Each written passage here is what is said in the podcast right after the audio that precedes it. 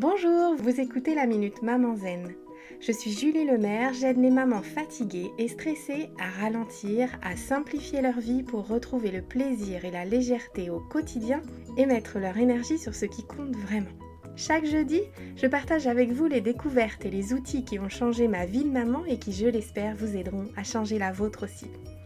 Assurez-vous de vous abonner au podcast pour être notifié des nouveaux épisodes chaque semaine et être bien sûr de n'en manquer aucun.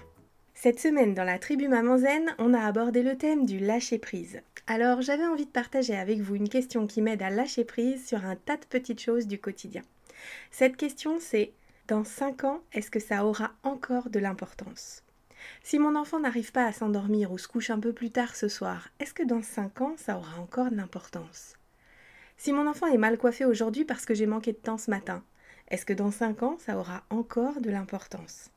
Si mon enfant refuse de manger des légumes parce que les trucs verts en ce moment ne sont pas à son goût, est-ce que dans 5 ans, ça aura encore de l'importance? Si mon enfant refuse de ranger sa chambre, est-ce que dans 5 ans, ça aura encore de l'importance? Si mon enfant n'arrive pas à retenir ses tables de multiplication ou ses conjugaisons, est-ce que dans 5 ans, ça aura encore de l'importance? Si mon enfant veut faire les choses par lui-même et qu'il ne fait pas aussi bien que moi, est-ce que dans 5 ans, ça aura encore de l'importance? Et si mon enfant veut choisir ses vêtements et qu'il a une drôle d'allure parce qu'il porte sur lui toutes les couleurs de l'arc-en-ciel, est-ce que dans 5 ans ça aura encore de l'importance? Bref, vous comprenez l'idée.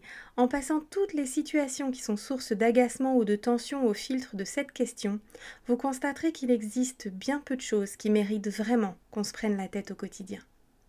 Je vous donne rendez-vous la semaine prochaine pour une nouvelle Minute Maman Zen. En attendant, je vous invite à télécharger mon rituel de fin de journée pour maman fatiguée et à rejoindre la tribu Maman Zen sur WhatsApp. Vous trouverez tous les liens utiles dans les notes de cet épisode ou sur mon site www.mamanzen.com. Vous pouvez également y trouver toutes les infos sur mon programme C'est décidé, j'arrête de crier et de stresser et sur mon rituel live du vendredi soir.